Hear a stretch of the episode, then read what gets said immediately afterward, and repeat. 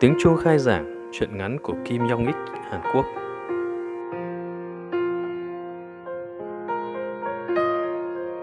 Sang Chun cùng khu lên núi kiếm chất đốt chuẩn bị cho lớp học. Thời gian này trong năm trời rất lạnh, nếu thiếu củi sưởi, các em sẽ không thể học được. Không được chặt cành thông gần trường nên hai em phải đi xa hơn, trên lưng buộc chặt chiếc khung gỗ dùng đựng củi, người địa phương vẫn gọi là chi ghê.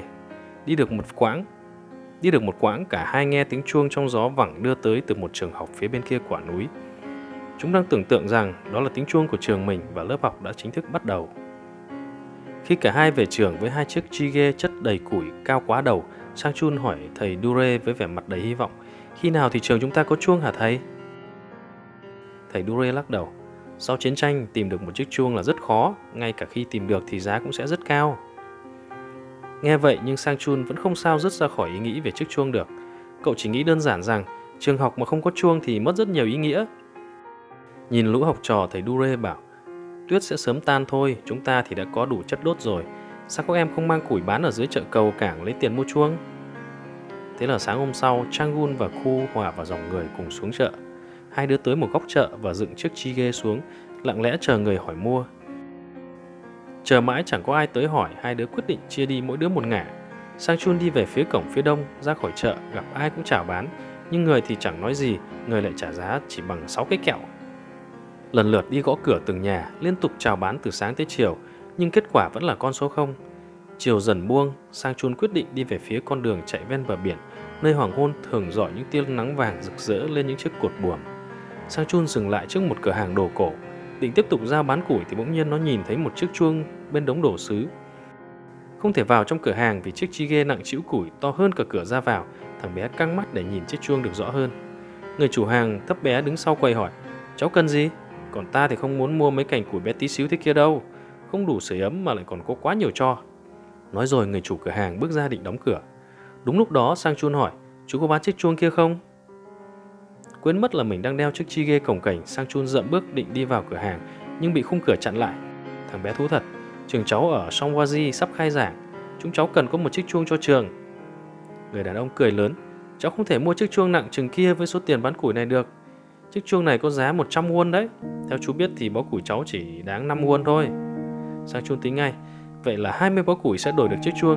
Thằng bé ngập ngừng, chú có thể lấy bó củi này rồi cháu sẽ mang tới cho chú đủ 19 bó củi nữa được không?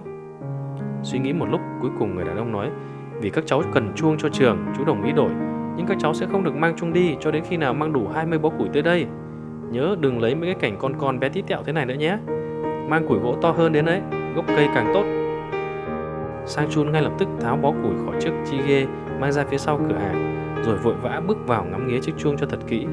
Gõ gõ ngón tay lên chiếc chuông Rồi lại lau chùi thật sạch đám bụi phủ kín trên bề mặt. Sang chun vui sướng khi thấy chiếc chuông vẫn còn nguyên vẹn Không một vết sứt còn âm thanh thì uy nghiêm, trầm hùng nhưng cũng rất sắc ngọt. Không có quả lắc ở trong, chiếc chuông được thiết kế để đánh từ bên ngoài.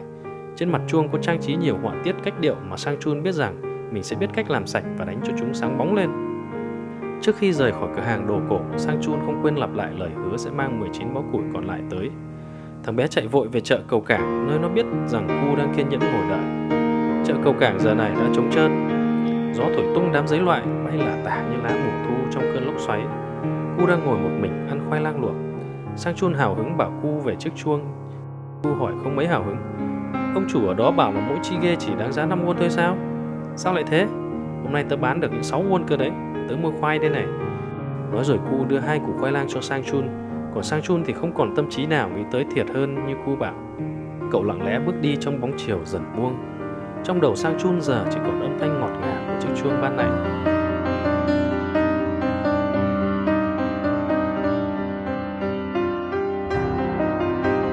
10 ngày sau cái hôm ở cửa hàng đồ cổ bên bờ biển, Sang Chun nhận chiếc chuông từ ông chủ cửa hàng. Ông chủ cửa hàng có vẻ rất hài lòng về chất lượng chất đốt mà Sang Chun mang đến. Ông ta cũng cho Sang Chun một chiếc vồ bằng gỗ ông lùng mua được ở chợ dùng để đánh chuông. Sang Chun cũng biết thêm câu chuyện về chiếc chuông. Ông chủ cửa hàng bảo rằng trong chiến tranh thế giới lần 2, lính Nhật thu gom chuông ở các đền để đúc đạn. Thế nhưng trước khi những chiếc chuông bị chuyển đi thì chiến tranh kết thúc, đền chùa các nơi đến lấy lại chuông của mình Riêng chiếc chuông này không hiểu sao không ai tới nhận và nó nằm lại ở cửa hàng đồ cổ bên bờ biển mãi cho tới khi Sang Chun phát hiện ra. Chiếc chuông khá nặng, nặng hơn một chi ghê củi, Nhưng Sang Chun chẳng hề nhận ra điều đó. Đi được nửa đường thì Sang Chun gặp Ku và mấy đứa trẻ khác. Mỗi đứa thay nhau mang chiếc chuông một quãng, không phải bởi mệt mà do đứa nào cũng muốn góp phần mang chiếc chuông về. Khi lũ trẻ hạ chiếc chuông xuống trước cổng trường học, thầy Dure vội chạy ra xem. Theo hướng dẫn của thầy, lũ trẻ nhanh chóng kỳ cọ, rửa sạch chiếc chuông bằng do trộn một gói tán nhỏ. Sau đó chúng dùng giấy giáp đánh sạch những chỗ dỉ xét, nhất là miệng chiếc chuông do nó bị đặt trực tiếp xuống đất. Cuối ngày, thầy Dure treo chiếc chuông bằng một chiếc dây gai lên chiếc cột có ghi dòng chữ trường Songwaji. Màu đồng ánh lên trong cái nắng chiều đông càng trở nên lấp lánh trước những cặp mắt long lanh. Thiết kế lạ mắt của nhà chùa khiến lũ trẻ háo hức, tò mò xen lẫn hạnh phúc. Sang Chun không tự nhận đánh chuông mà cũng không cho bạn nào khác đánh.